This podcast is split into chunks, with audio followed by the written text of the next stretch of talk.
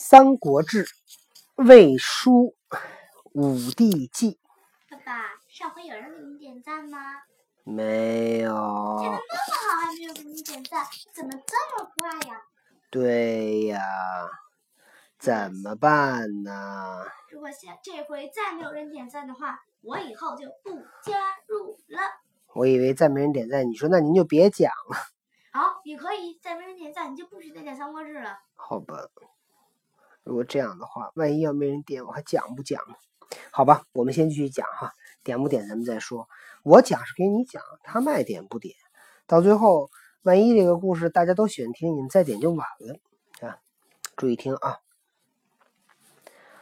光和末，黄巾起，拜齐都尉，讨颍川贼。光和末，光和呢是东汉皇帝汉灵帝刘宏的第三个年号，叫光和年。然后光和末就是光和这个年号最后那一年，就是光和七年。在这一年呢，爆发了黄巾起义。东汉末年，因为东汉末年呢是一个乱世，然后老百姓呢民不聊生。这个张角领导这个起义啊，每个人脑袋上都扎一个黄头巾，所以叫黄巾起义。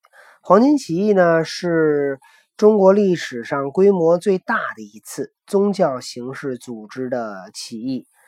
呃，最后这个起义呢被镇压了，但是呢，因为黄巾起义导致了和加速了东汉东汉王朝的一个灭亡，最后呢，最终呢形成了一个三足鼎立的一个形式啊，所以呃，黄巾起义对于三国这段历史呢是很重要。那曹因为黄巾作乱。所以呢，皇帝呢就派各地的这些军队去镇压黄巾军。呃，曹操这会儿呢就被呃拜为骑都尉。骑都尉呢，他的俸禄是两千石，两千石就跟那个中常侍已经呃一样多了。之前他的那个是一郎是六百石，所以他的官儿等于从六百石升到了两千石。薪水增加了三倍。骑都尉呢是掌管的是羽林骑，就是保卫皇帝的。嗯，什么？我想问个问题，就是，嗯，他这个这个俸禄是不是就是这这几千人里面每一个人，假如说种地种了十颗菜，可以给他一颗菜。嗯。三千个人。不是不是这样说的。这个两千十就相当于十十是一个单位，就每年发你这么多粮食。因为过去是那个那个呃农业农业国家嘛，嗯，所以最重要的就是粮食。首先你有了粮食，你就可以有饭吃，饿不死，对吧？然后你有了粮食以后，你可以拿粮食换成钱或者换成其他的东西。所以粮食本身就是一个重要的一个。一个计量单位，然后讨颍川贼。颍川在哪儿呢？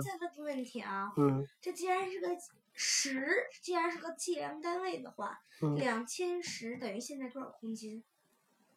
不知道。您告诉我一石等于现在多少公斤？不知道，我到时候给你查查吧。这个我现在不知道啊。你下回应该多预习这个。我想想，我还是个孩子，我能提什么高质量的问题啊？啊，行吧。然后呢，这个讨颍川贼，颍川在哪儿呢？颍川在今天河南省许昌市的禹州市。这个颍川是大禹的故乡，然后颍川还是第一个朝代夏朝的首都。当然，夏朝就是大禹建的呀，所以他的家乡就是这个夏朝的首都，这很正常，对吧？所以当时这个。这个起义军就是在颍川起义的，然后所以曹操就去颍川镇压黄巾军。然后接下来叫什么？迁为济南相，国有十余县，长吏多阿附贵气，脏污狼藉，于是奏免其八，尽断淫肆，奸鬼逃窜，郡界肃然。这说什么呢？说曹操先是拜骑都尉去镇压颍川贼，后来呢又升官了，变成了济南相。相就是一个类似于丞相，那济南相就济南国的丞相，是个小丞相。这个国呢有十几个县，那些呃官吏呢就都每天都跟小狗似的跟在那些贵戚的后边阿附着他们啊，就是他们随声附和。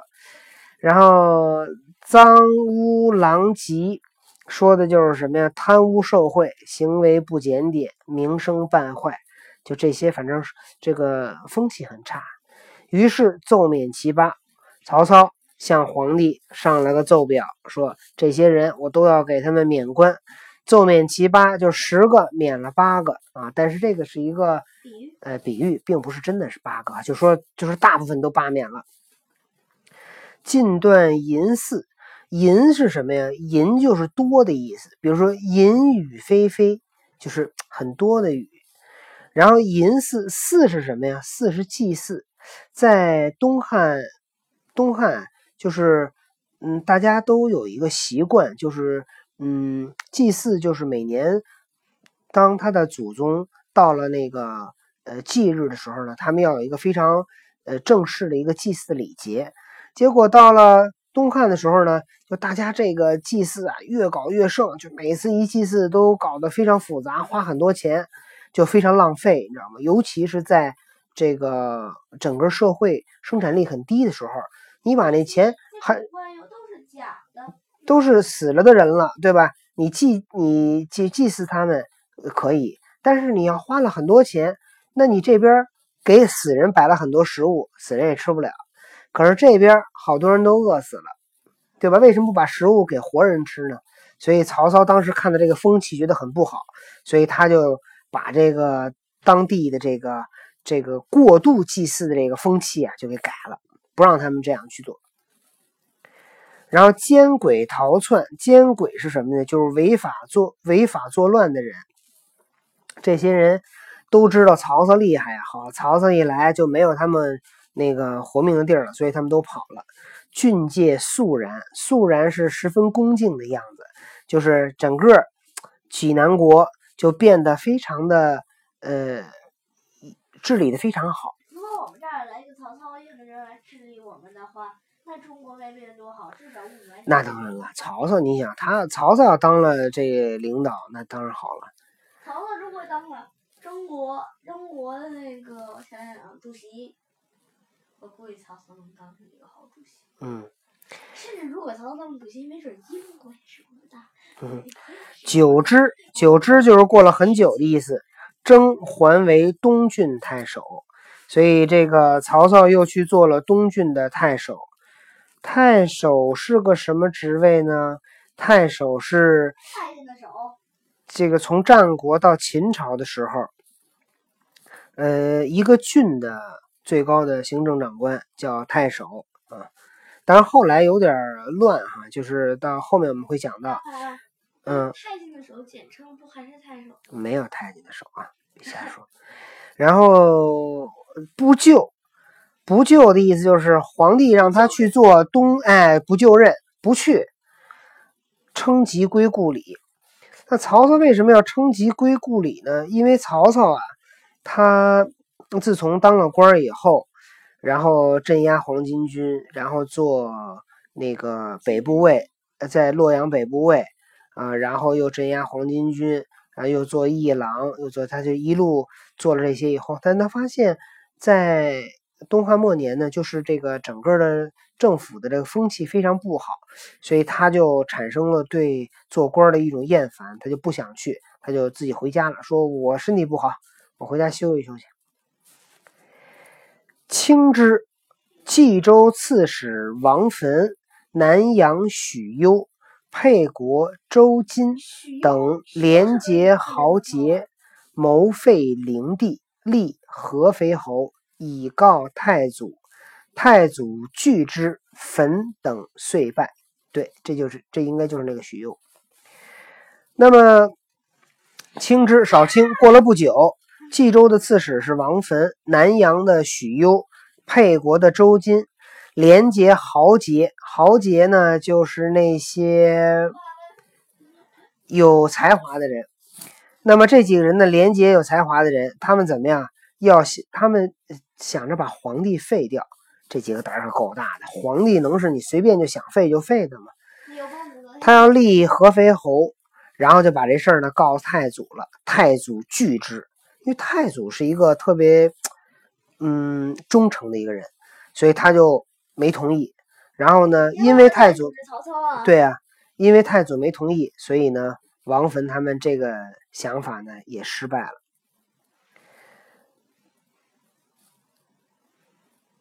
那么再往下。该讲这个叫边章韩遂，呃，刺杀郡守反叛，呃，这个段呢比较长，我们下次再讲，因为现在讲呢，呃，有可能讲不完啊。